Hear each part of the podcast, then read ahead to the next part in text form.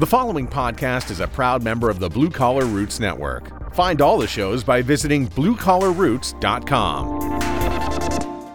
It's like your favorite call-in radio show, without being able to call in, and without being on the radio. Building HVAC Science with Bill Spohn. Welcome back to another episode of the Building HVAC Science podcast. We're out here to try to create a better, more knowledgeable HVAC building performance world by helping the two professions of HVAC and building scientists work better together and understand each other with the ultimate goal of making customers happy in the homes they live in and the buildings they work in. I'm really happy today to have on the show Corbett and Grace Lunsford. And you'll note that the episode title doesn't have their last names in it because I know them so well and I think you need to get to know them better. They've embarked on a road to change the culture of how home performance is perceived by homeowners and galvanize them into action. And a major section of this road opens up in January 2019, where their TV show, HomeDiagnosis.tv, launches on PBS. And you can help spread the word on this topic by asking your local PBS programmer to carry it. You can learn more about it. We'll be talking about some links in this episode. But if you go to HomeDiagnosis.tv, you can learn a lot more about it. I'd like you to listen in as we gain insight into how their technical minds work in a musical fashion and how melody, harmony, and timing are analogous to the relationships between materials and systems in the home and the sequencing and consequences of the decisions made in choosing, using, and installing these systems. This is a really rich episode. I'm really so happy we got to do it. So please listen closely. I'm definitely going to have them back on the podcast again. So tune in as we listen to Grace and Corbett talk about their lives in the world of home performance. Grace and Corbett, how are you doing? We're good. We're so awesome. Thank you. Thanks for having us on, Bill. Always nice to talk with you. Same here. Give us a quick catch up on where you are. What's happening right now? Right this week in your lives. Well, right now we're talking to you from our 200 square foot tiny lab. It's the highest performance tiny house on wheels in the world, which we are not tiny house people. We wanted to demonstrate building science to normal people. So we went on a national tour and now we ended the tour in Atlanta. We bought some land that we are sitting in right now about a year ago and got pregnant at the same time with our second daughter. So we took a little bit of a personal break before beginning construction on our next home, which the foundation is getting ready to be poured. Tomorrow, we've got 2 trees coming down. And we're looking out the window right now at a big, muddy, flat space where all of that stuff is going to happen. And a giant gas pipe that still needs to be cut. Yeah. And like you and us are kind of keeping track with each other on our new home builds. We're both building high performance homes that are not prescriptively home performance. They're like perfect for each of our families, right? So you and Marilyn need a certain thing. We need a certain thing. We have young kids now. So we're trying to like show off what you can do with a 3,000 square foot house that's different. And it's massively different than a 200 square foot home. Well, and also it's not on wheels. All this foundation stuff is really very infuriating. The foundations keep you grounded, huh? Yeah. I know that wasn't a real big ha-ha, so I guess I know. I'd rather not have a foundation, actually. Can we just skip to the next step? Sure. For the people that don't know who listen to this podcast, give us some background. Each of you sort of a real quick snapshot of kind of your lives that led up to this point. And let's start with Grace. The snapshot, starting really from the beginning with Corbett, is we met when we were babes. I was a senior in college, actually, and he was a piano player for Chicago Second City. And it was literally the week that I decided I didn't want to go to Broadway. I have a degree in musical theater, and yet I didn't want to go to Broadway in my senior year. And I thought Chicago might be a great way. And that night, lo and behold, a troupe from Chicago was performing at my college. And we met and we wrote letters for about 4 months, totally fell in love. And come September, following my graduation, I broke a theater contract and moved up to Chicago to be with him. And shortly after that, we got married. At which point I was a professional musician. We were both artists and super poor. Like you can't make much money as an artist. So we decided to start a company when I was 28, became a HERS Rater, studied up for the BPI exams on my own because there weren't any BPI trainers in Illinois at that time. And luckily I was actually doing really well as an actress, as a union actress. And so from some of that funding, I was able to send Corbett around the country to go and study with the home performance professionals in the nation. And as he kept coming back, he was like, oh, I just wish more people knew this and knew that. And I had started picking up a camera for my own career. And so I said, well, let's just put you in front of the camera and you can start sharing this information with other people. And also we're starting a company and nobody knows what we do. Right. So the YouTube channel, which is called Home Performance, started really small. The whole point of it was to be our advertising and marketing and education arm. Mm-hmm. And so it's been growing and growing, and we're nowhere close to like the YouTubers that you've heard of as normal people, but like it does well. And we have a $0 marketing budget. We don't spend any money on advertising at this point, which is really nice to be able to like talk for an hour on a video and have people actually watch that and digest it, I think is really useful. Because this whole home performance thing, especially when we go into the culture change that Grace and I are trying to go for, it takes time to really digest it and to explain it well, because it's not a simple matter, right? It's not the silver bullet. Right. There's no good soundbite yet that has stuck, but we're hoping to change that. It seems all very personal. And I guess we sort of started the conversation there that we're both building new high performance homes, but they're going to be different. And it's very personal. It's very custom tailored. And that's hard to cookie cutter that approach. Yes. I think it's got to be a lot of awareness involved. So I know some of the YouTube channel, again, to make sure people know about it, and give us some of the high viewed topics that are on that channel. Sure. So the YouTube channel is called Home Performance. If you search Home Performance on YouTube, that's what the channel that would come up. It's half for consumers and half for professionals. So there's a lot of technical stuff. Like if you have a copy of our book, Home Performance Diagnostics, which is a compendium of all of the tests that you would want to do in a home, a lot of them are shown in detail and demonstrated for free on the YouTube channel, because our point is that high performance building cannot exist unless you test. The testing is what differentiates high performance homes or performance tuned homes from non-performance tuned homes, people who have no idea what their performance is. And the testing is the entire thing. So having somebody like a Bill Spohn who has his name on patents of test instruments, like we need more people who take building test tools that are easy to use and effective really seriously. And we need people to like meet those people and say, oh, I've always wanted to find out what my this or that is, and have people like you say, well, you know, there's a tool for that. Like this is what it is. And it's not that expensive nowadays because everything is getting cheaper and cheaper.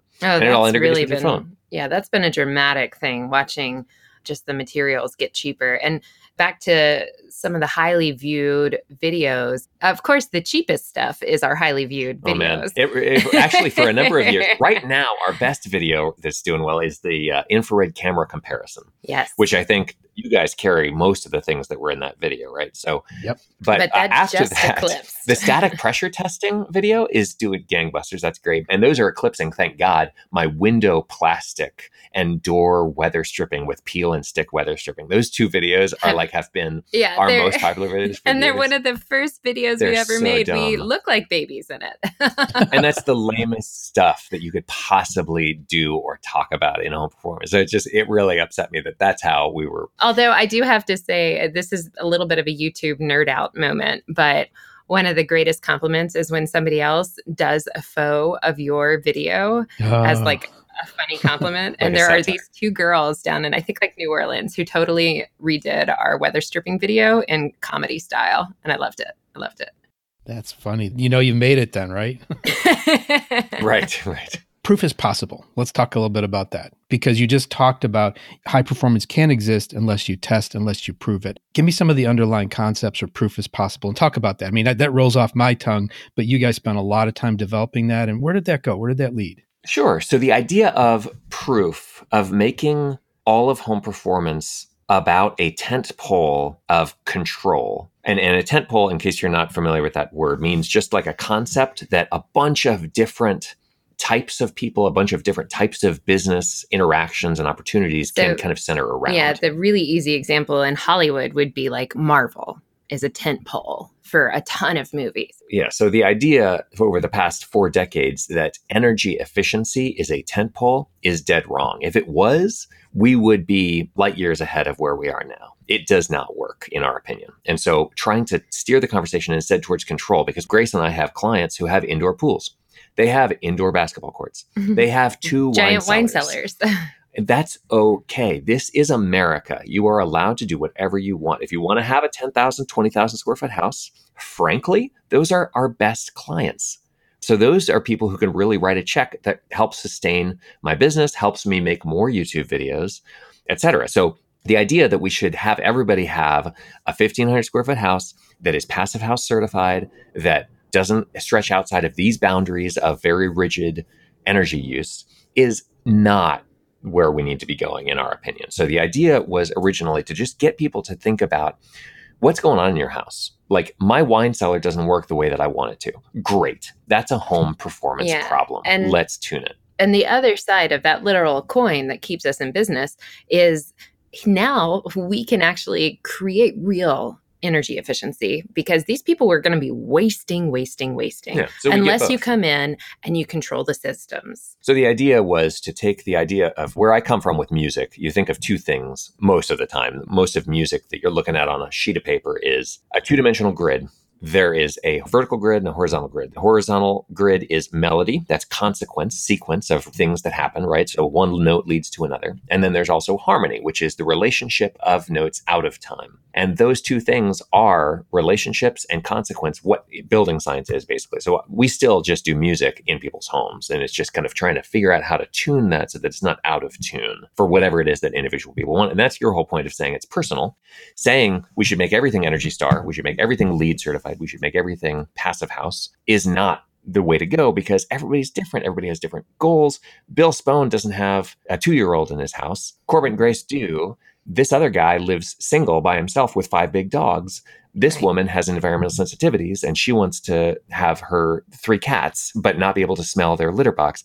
All that stuff is totally possible if you just try and tune it. So that's where the proof is possible, that kind of catchphrase that we came up with, took us. And then we turned that into a national tour. When we built the Tiny Lab, we took it on a U.S. tour of 34 cities. We spent 20 cities with a week in each of them. And we kind of gave, you met us in Cincinnati, which was awesome to see you and have dinner with you. We were just talking about that last night. We were like, oh, that was a good convo. It's good pizza too. But it took a long time. I mean, I think that the theme of anything that anybody who's listening to Bill Spohn's voice on a regular basis should be taking away is you need to be talking about this stuff, because how long have you been talking about this, Bill? In earnest, I would say the last 10 years. Right. But sort of in private and quiet in the engineering circles and things like that, I've been mumbling about it. We'll call it mumbling for 10 years before that. And did you always sit down at a dinner table and people say, wow, that's so fascinating. You're right. Why haven't I heard about this before? No. And that's what is motivating me to talk more and more about it, is when I've let out little snippets of information about what we're doing and the plans we have for our high performance home. I had one of my sister-in-law texted me back during the middle of a work week and said, I'm trying to explain Passive House to someone. Can you give me some more details? I'm like, that's it. That's right there. It's got to be grassroots. It's got to be personal. It's got to be part of the conversation. Mm-hmm. Yes, exactly. I'm going to wax a little bit more on this topic. So I went to the Habitat X conference this summer, and I picked up on a thought that Chandler von Schrader had, which was, I'm going to try to sneeze twice a week. I want to sneeze and spread the virus of home performance on one consumer and one professional each week. If I start doing that and it starts to spread, then we can start this viral thing and get it to a tipping point. It doesn't need to come down on us. I think it needs to come up from us. Mm. Yes. That's agreed. Not as disgusting as comparing it to like a venereal disease, but it's still pretty gross. Well, you got lots of children sneezing around your house and things like that. So. Are you kidding me? Yes. Yeah. Now that we've got our little girls in a Mother's Morning Out program, it's like, oh, this is why people get sick. Yes. But yeah, we totally agree. I mean, that's why the Proof is Possible tour was a grassroots effort. That's why we made a crowdfund to get behind it. That's why we didn't just take corporate sponsorship and go, I mean, I won't name them, but there are some corporations out there who have also built tiny houses and tried to go do national tours. And they might even call it something that's a lot similar to the Proof is Possible tour. And it just doesn't work quite as well, because it's not a little tiny family who actually lives in the house with 2 cats, right, going and talking in person and showing, like, and exposing themselves. And being hosted by home companies. Yeah. I think that was a big thing too. Having these home companies, it gave more investment in the community grassroots approach. Let me ask you this. You guys are totally into it. Do you just react and do it, or do you plot and plan? How do these things come about? I'm very curious how these things progress. Have you ever even thought about it that way? Yeah. So Corbett, prior to this, not only was he a musician, but I mean, literally the night that I saw him in Second City, there were some scripted pieces, but he improvised throughout the piece. And he would follow the actors and help them do whatever, more funny or more sad, etc. And so he's got this really strong improvisation background. And then I, as a creative as well, and I also was a choreographer for many years. So I think I kind of had more of a producerial, directorial mindset. So when we get these like kernels of ideas, we can shift pretty quickly and I think make things happen. But I think also it's really part of talking about it so much is getting your niche, what it is that you do. So when I go out and do speaking gigs, and like, for example, I'll be at the Builders' Show in Las Vegas presenting for Fantech. And what I am there to do is not talk about building science or talk about home performance. What I talk about is testing. Like, that's my specific thing that everything can come down to. So when we're sitting here and like having breakfast and my daughter says, this yogurt is bad, I could turn that into a video if I could figure out how to test how the yogurt is doing. Like, test it when it's good, test it when it's bad, and then test along the continuum, right? So the idea is to like figure out what your message is, and then lots and lots of ideas come up. So the good news is nobody's talking about this in general in the mainstream media, which is why the Home Diagnosis television show is going to be such a groundbreaker, because it's just never been on television before. So we can pretty much do whatever we want. There's lots and lots of opportunities. That being said, because it's never been done before, we certainly have hit roadblocks trying to get this TV show made. And you have to craft the story. That's the whole thing, is that we just haven't been very good at telling a story of what home performance is. We can tell a lot of facts, but there has to be a through line. There has to be characters. There has to be like a this leads to that, and the climax. Beginning, middle, and end. Exactly. So that's where the crafting of the story for a normal person becomes the major task. We're talking about the TV show like we know about it, which you guys intimately do, and I know to a large extent, but tell our listeners about this show. Sure. So coming out in January, and do please, you guys, Google what is my local public television station, and go ahead and email their program or services and say, hey, when will Home Diagnosis be aired in my market? I want to see Home Diagnosis TV. And we are going out with NIDA, and they are our distributor. It's not really important. The whole public television thing is very, very difficult and bureaucratic. It's very complicated. So all you need to know is it's going to be on public television stations starting in January around the country. It will air at different times. Saturday afternoon is a very common time for a do-it-yourself or a home-based show. Yeah. So it's designed to be This Old House meets CSI. So we'll probably be partnered around that kind of viewing hour. Yeah. So it's the first season is 6 episodes. They're half an hour a piece. Next season will be 13 episodes. It'll be over twice as many. And that's because we're able to raise money before we start shooting. What we did was got the Proof is Possible tour on the map. And then we said, hey, who wants to shoot a TV show? All we need is this tiny bit of money to be able to like hire a babysitter and hire one camera person or 2 camera people. And then we just shot the thing guerrilla style with our own equipment that we bought for this specific purpose. So the idea was to just not ask permission. Everybody who's been waiting for some network to say, hey, we should make a show about home performance, they're not going to do it. They're never going to. Trust me, because we've been there and we've done it and we've asked all the stations, and they get so stuck. I mean, the Science Channel's like, is it science-y enough? HGTV is like, it's too science-y. Discovery Green was like, oh, we're kind of getting away from green. So yeah, we just decided to go ahead and make it. Get it out there on PBS, and we're really proud of it. And I'm really excited to see how season 2 is going to come together. And I'd like to give a plug, because Bill Spohn and True Tech Tools was the first sponsor to come on board. So we were the first. About that last night. Thank you. You were actually the first person who also took my podcast, my Building Performance podcast, seriously. I'd had other guests, but I'd never had anybody be like, ooh, I love your podcast. Can we do an interview sometime? I was like, oh my gosh, that's amazing. You don't have to beg for this. So yeah, you've been important to us. The feeling's mutual. You guys are fantastic. The show actually has, like, I learned a term from you, a sizzler. Is that right? A sizzle reel. Sizzle reel. Okay. And where is that? You can go to HomeDiagnosis.tv. And that's where you're going to be able to see the sizzle reel. You're going to start to see little snippets of all 6 episodes. We're going to have these kind of 30-second little things, little behind-the-scene videos are there as well. And also, ultimately, that the episodes are going to live on that website, too. You'll be able to see them for free on the internet, because the whole point is not to make money with this. The point is to change the culture of the building industry. And that was another reason why we also went with PBS, because we can still own all of our materials and we can get it out there without bureaucracy or editing. Asking permission. Yeah, asking permission. The last podcast I did was a gentleman from Montana, James Childrey, and the title of his episode was Stop Waiting on the World to Change. I think you guys embrace that. Oh, thanks. Yeah, we try to be the change. Right. Be the change. Let's get into some more detail about your perspectives on the culture and the need for cultural change and how that's going to impact things. How are you going to go about that?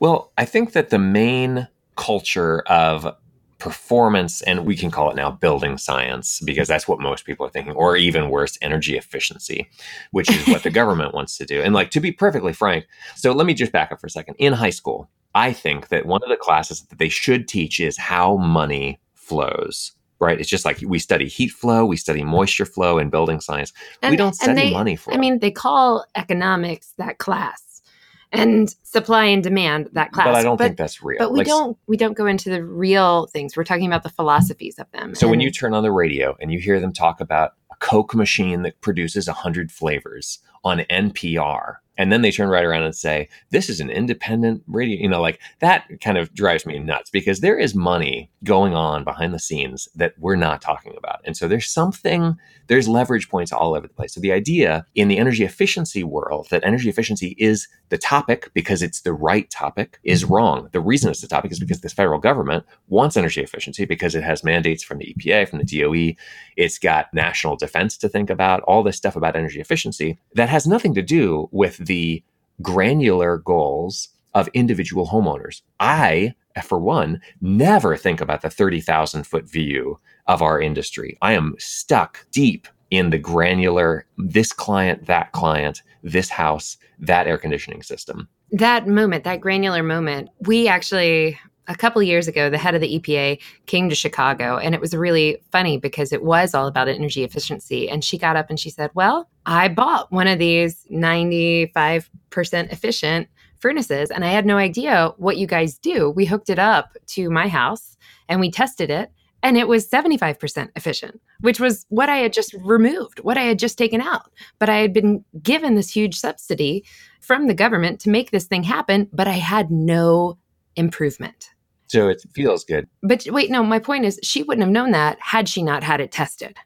So we kind of come back to this point, this aha moment of testing, proof. Yeah. Okay. But bigger culture-wise, the problem is that we're trying to get the professionals to influence the homeowners. And what we need to do is the opposite. We need to have the leverage be from people who have money to spend and say, I want an HVAC system, but I want it to do these things. It's going to be in the contract that I will not pay you the final payment until you prove to me that it does these things that are on this contract. Just like I want a house that has running water, that has electricity. And the way that I test that as a homeowner is I walk over to the wall and I turn the light switch. And if it doesn't do anything, I'm not going to pay you. Right. So if we can make it as simple as that, with all of the testing gadgets and stuff that are coming out, especially on the air quality side, there's all kinds of ways that we can demonstrate temperature, uniformity, consistency, humidity, particulates, chemicals in the home, et cetera, et cetera. And there's all sorts of ways that we can prove performance. So the idea is to get normal people to ask for this instead of trying to go top down and get the architects to convince the builders, to convince their clients to go with a high performance building standard. That makes no sense. We just need to have people start asking for it. So there's the point. Where can consumers learn what to ask for? I just wrote that down 30 seconds before you said that, Grace. Yes. So, and that's why the television show. So the reason that we built the tiny house is that people have seen them on TV. And that is literally what people would say around the country. They would come and say, oh my gosh, tiny house, I've seen that on TV. I mean, driving down the road, people would mouth to me, hey, can you pull over? I love you. I see you on TV, on the interstate. So TV, regardless of the fact that a lot of people are streaming now and they're like, oh, I don't do TV. TV is still the number one motivator. more than the internet. Absolutely. Because it gives you credibility, like that's how you show that you're legit, is like, if this topic has been on television, it's real. If it hasn't been on television, it's not real, right? So that's, even though reality TV, the reality in that phrase is an adjective, it's not actual reality. The idea is that we just need to have it in the conversation. Just like you said, it needs to be part of the sneezing twice a week. And the idea here is that we can have every single home performance professional do what Chandler wants and influence 2 people a week. Or we could have some people who are not afraid to fail at making a television show go ahead and do that. And we will be hopefully infiltrating as many homes as possible across the country, and have those people then start conversations with those contractors, asking some interesting questions to get the conversation started, so that it just reverses the direction of the flow of money that we think will be a very healthy thing. Because right now what happens is we get the weatherization assistance programs.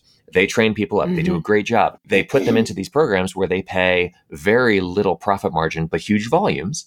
And these companies do not translate what they have learned from the WAP programs into private market practice. And in fact, they might actually get so good at the weatherization work that they now only do weatherization work and they never work in the private market anymore. Yeah. And that's the worst situation possible, because we need people in the private market. We've seen lots and lots of contractors do that. Yeah.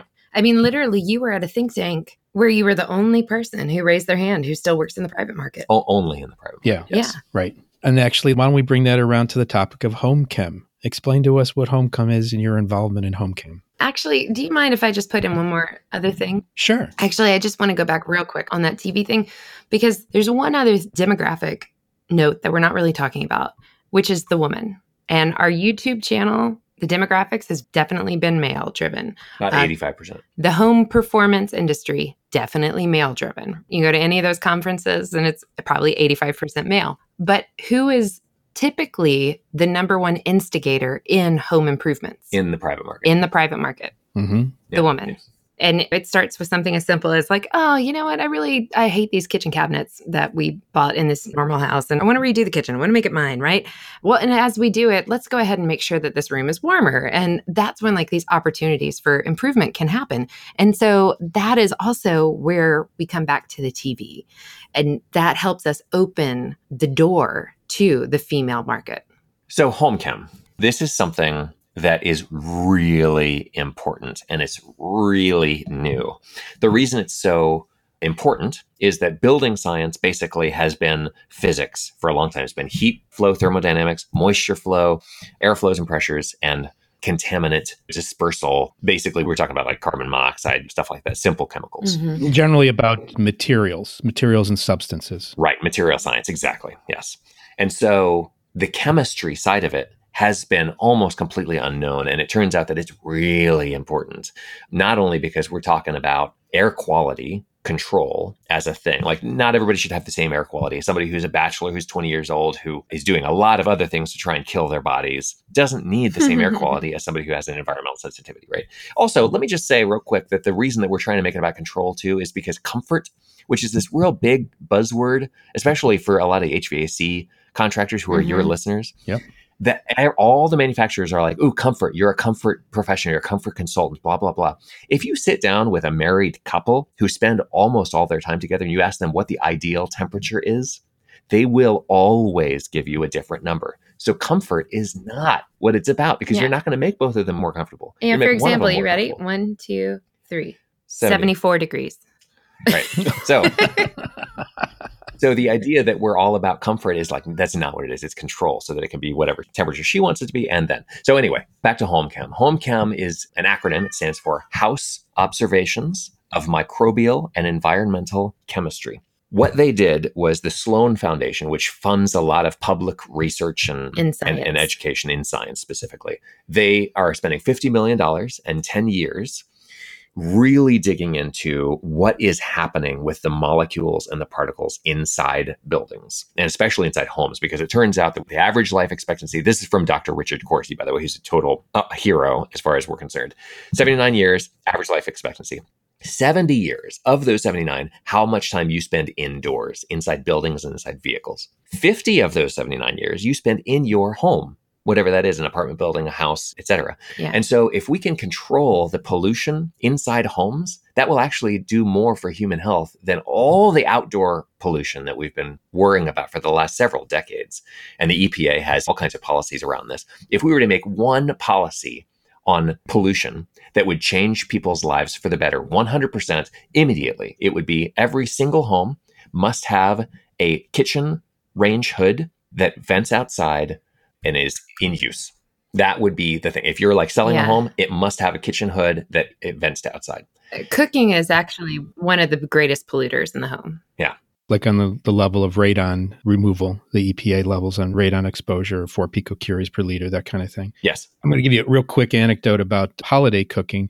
I made some homemade pizza dough and homemade sauce for a pre-Thanksgiving event with my family.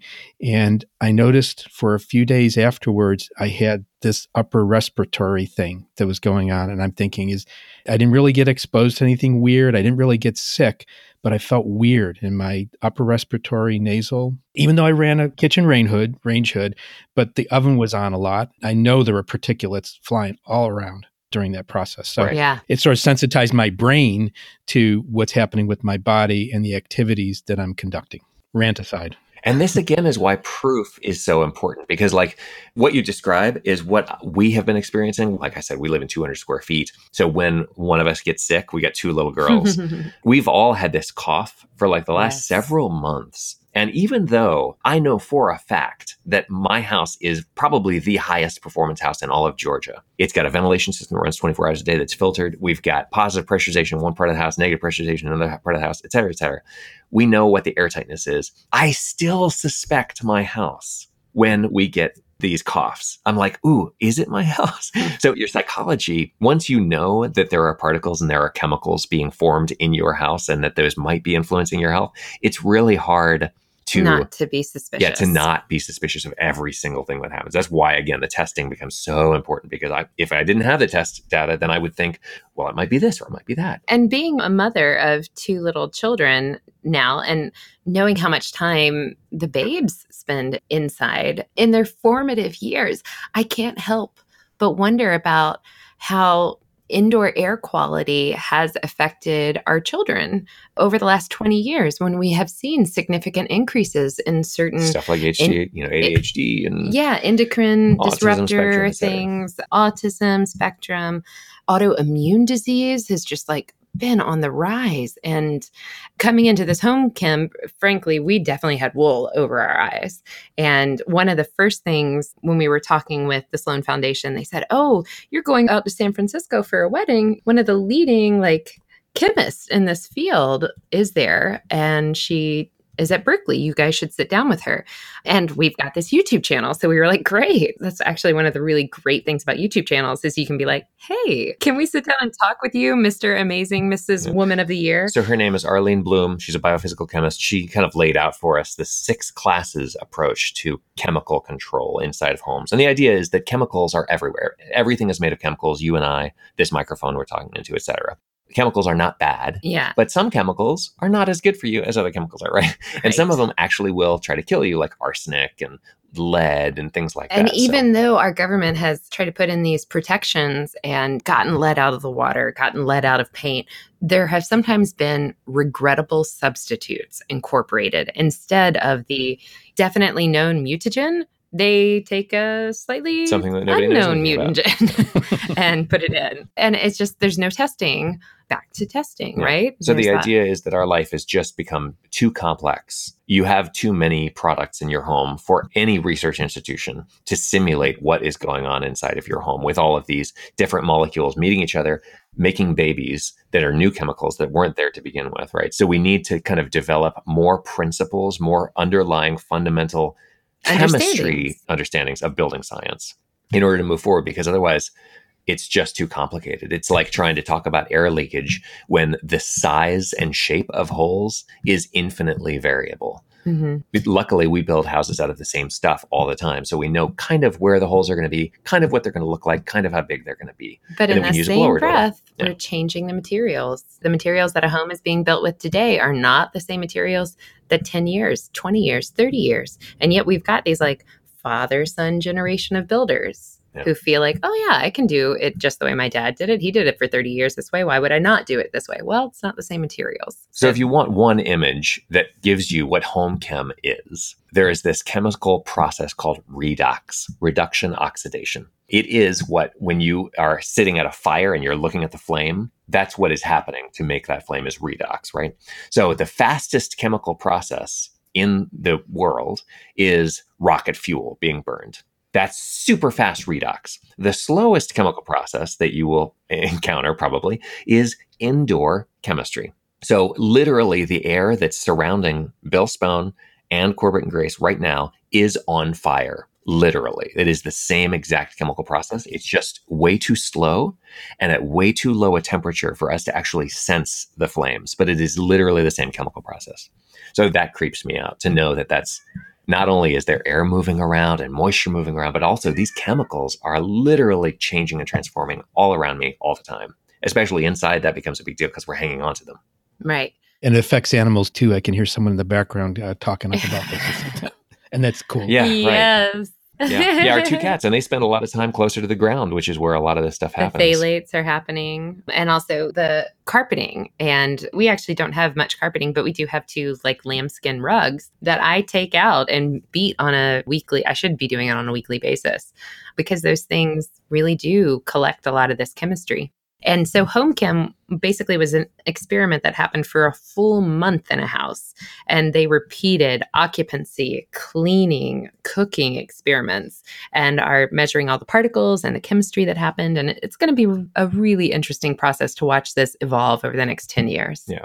All the tools that I can get at True Tech Tools are great. But these guys were using things like gas chromatographs, mass spectrometers, right? Lasers. I mean, these are like hundreds of thousands of dollars a piece for these tools. You do not take them into people's houses. Yeah, lab grade. Yeah, so they were able to see on a millisecond basis what chemicals were being formed and then disappearing and turning into other chemicals, et cetera. And while HomeChem also sounds like it's just chemistry, it was also microbial. The chemical household observations. Yeah, of microbial and environmental chemical chemistry. Yeah. So yeah, the chemicals, the particles, the microbes were all studied as part of this. And you can see that playlist on the YouTube channel, on the Home Performance YouTube channel, as a HomeChem playlist. We did a vlog every single day for the last week of the experiments so that we could bring people in to understand what was happening. There are some 30 videos in the whole series? About 35, I think. Yeah. Mm-hmm. I think I know the answer to this, but when will the results be known? Well, actually, the first papers are being put together right now, and I think they're going to be coming out in February. We just got an email about this yesterday. Yeah, and if you don't enjoy reading white papers, just, again, stay tuned to the Home Performance YouTube channel, because we're the communicators on the non-white paper basis. Yeah, for all. Yeah, you'll be the voice of it. Yeah. Cool. One thing that always comes to my mind is there's a certain resiliency to the human body. And this is sort of like the counterpoint to, like, we collectively just discovered all these things that are happening in the redox world of home chemistry.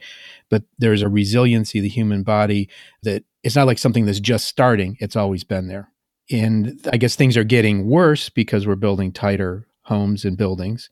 So we're going to pack in these chemicals. They're not going to be, unless we understand them. And we're expanding the chemical. Yeah, we're expanding the variety too. Right? The palette is increasing, but the potential for that not to happen, I think, is actually greater because we're just increasing our knowledge and understanding on this. Sure. So the ventilation principles and, frankly, controlling your environment is going to be what's going to make it so interesting. So it's fortuitous that we're ramping up our knowledge of the dangers along with our knowledge of the ability to control and then to discuss the topic of control. Exactly. To your point of the human body is adaptable and it will, like, for example... We live in 200 square feet. We are adaptable. We've been living in this since April 1st. Well, but also, like, your blood thins. You move to Florida, your blood will thin a little bit. You'll become more comfortable at the higher temperatures. I understand that. And I think that what you should think of as a listener to this message is... not you. You're like, let's imagine that the person who's listening to this podcast is like me, about 40 years old, male, healthy, walks around, no major illnesses. I'm already dying. Like, don't think about me. What we need to think about is kids. Think about a 2-year-old. Right. And think about how every single part of their body is growing and developing right now. And then think about that redox process. And like that, even though you as a 40-year-old white male in the United States of America can adapt to this, that's not really what it's about. It's like, yeah, you're going to die someday, and you might die at 60, you might die at 62, you might die at 58. Maybe it doesn't matter. Maybe I'll smoke another cigarette a day. But if we think about the kids, that's where you can really affect the course of their entire life from this developmental stage. So if we don't get a handle on this, that's what is at stake. And I'm just going to bring in this other concept too that HomeChem really turned me on to. I had not heard about the global burden of disease. Did you know about this, Bill? No, please. What the global burden of disease is?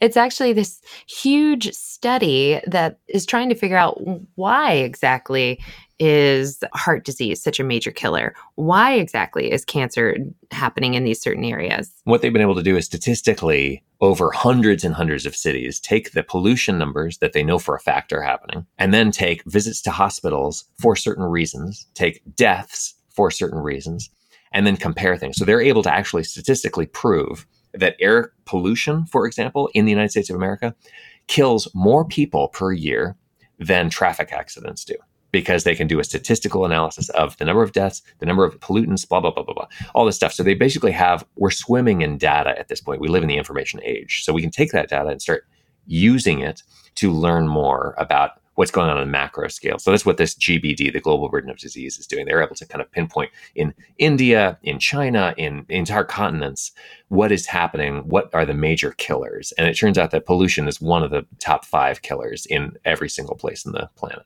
So it seems like a really important thing, right? Sure.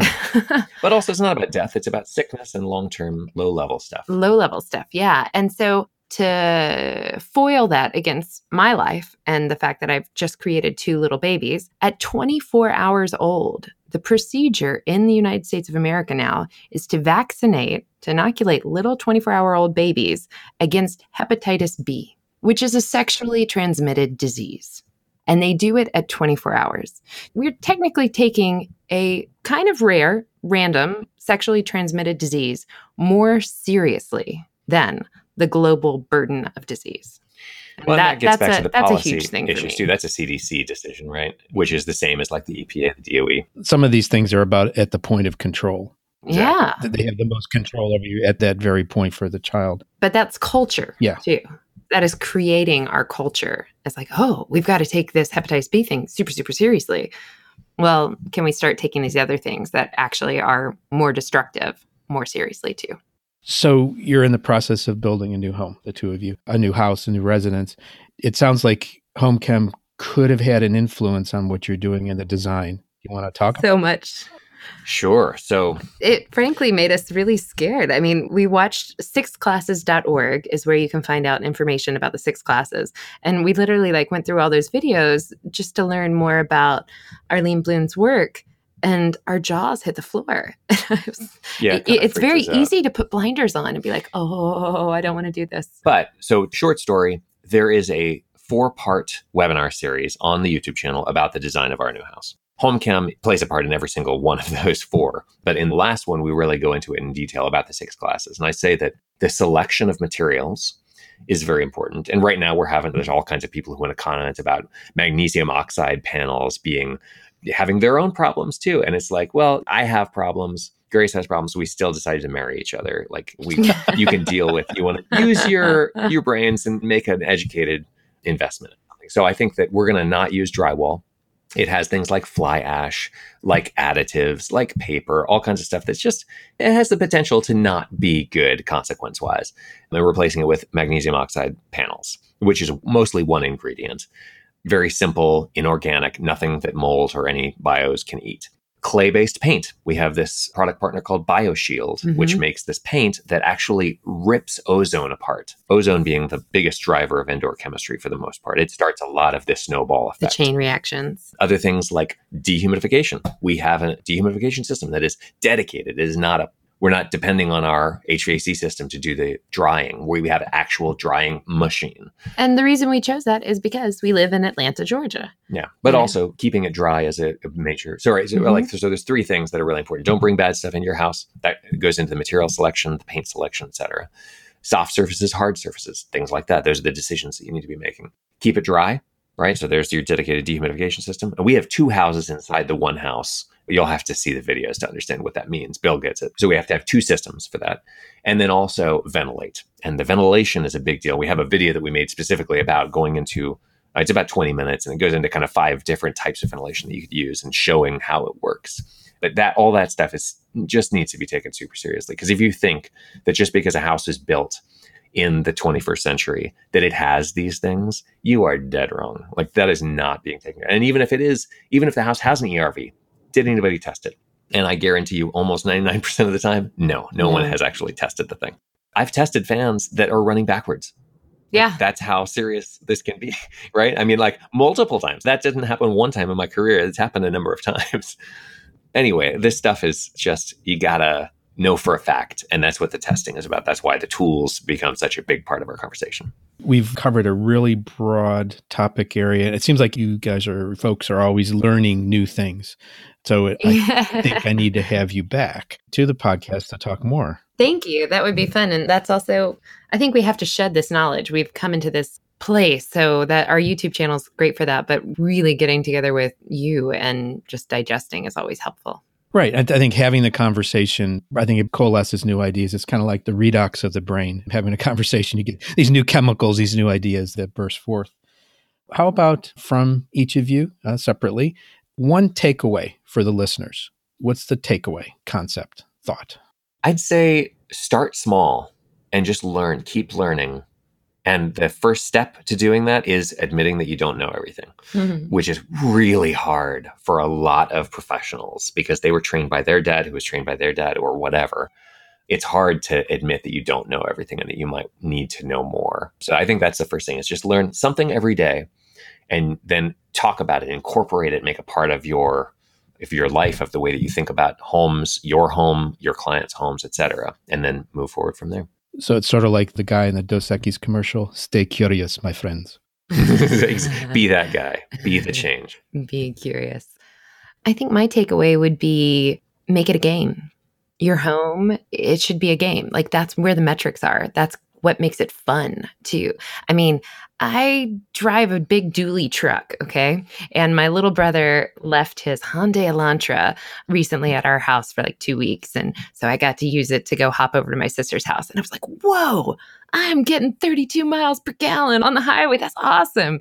And I don't really care about it, but apparently I do, because I then told my sister, I told my mom, I told my dad. I was like, look at me, I'm getting 37 miles per gallon.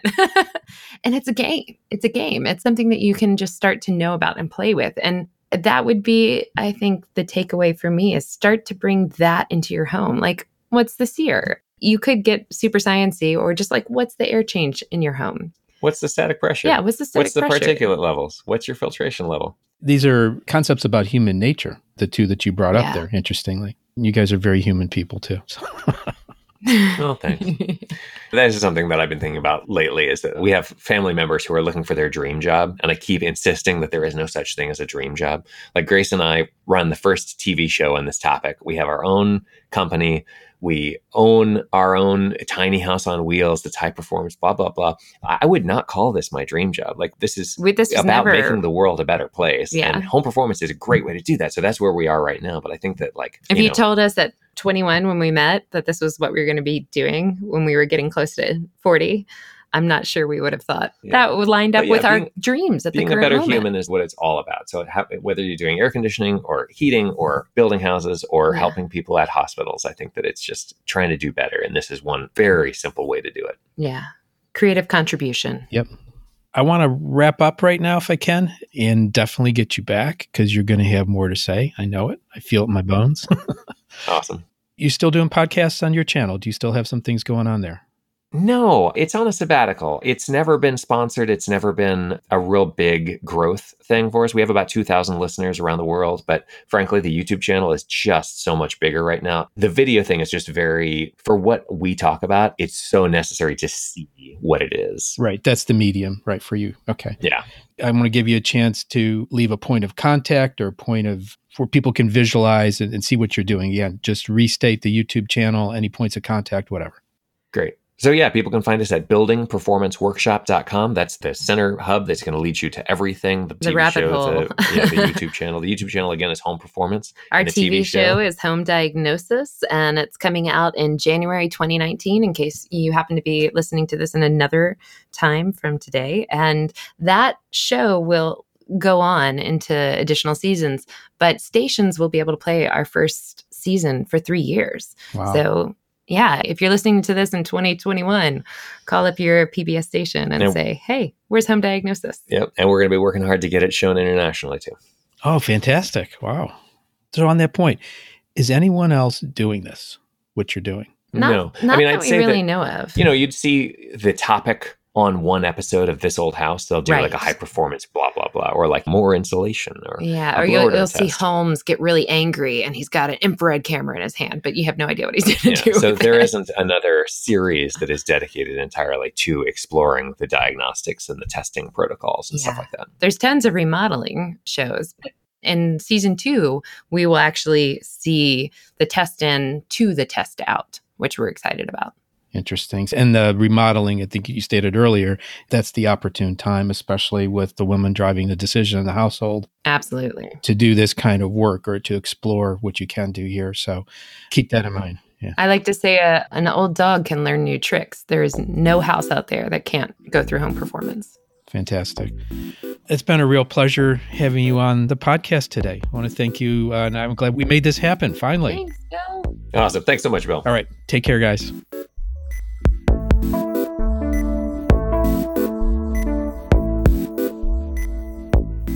I want to thank you for listening to today's episode with Grace and Corbett Lunsford and their discussion of HomeDiagnosis.tv and all the other activities that they're involved in. If you want to keep up with other things that I find interesting, follow me on Facebook. Follow this channel, if you will, this podcast on channel at Building HVAC Science. Just type it into the Facebook search bar and you'll find us there. Building HVAC Science podcast is a part of other trade-oriented podcasts in the Blue Collar Roots Network. You can find out those other podcasts at bluecollarroots.com. We'd also like to encourage you to subscribe to the podcast.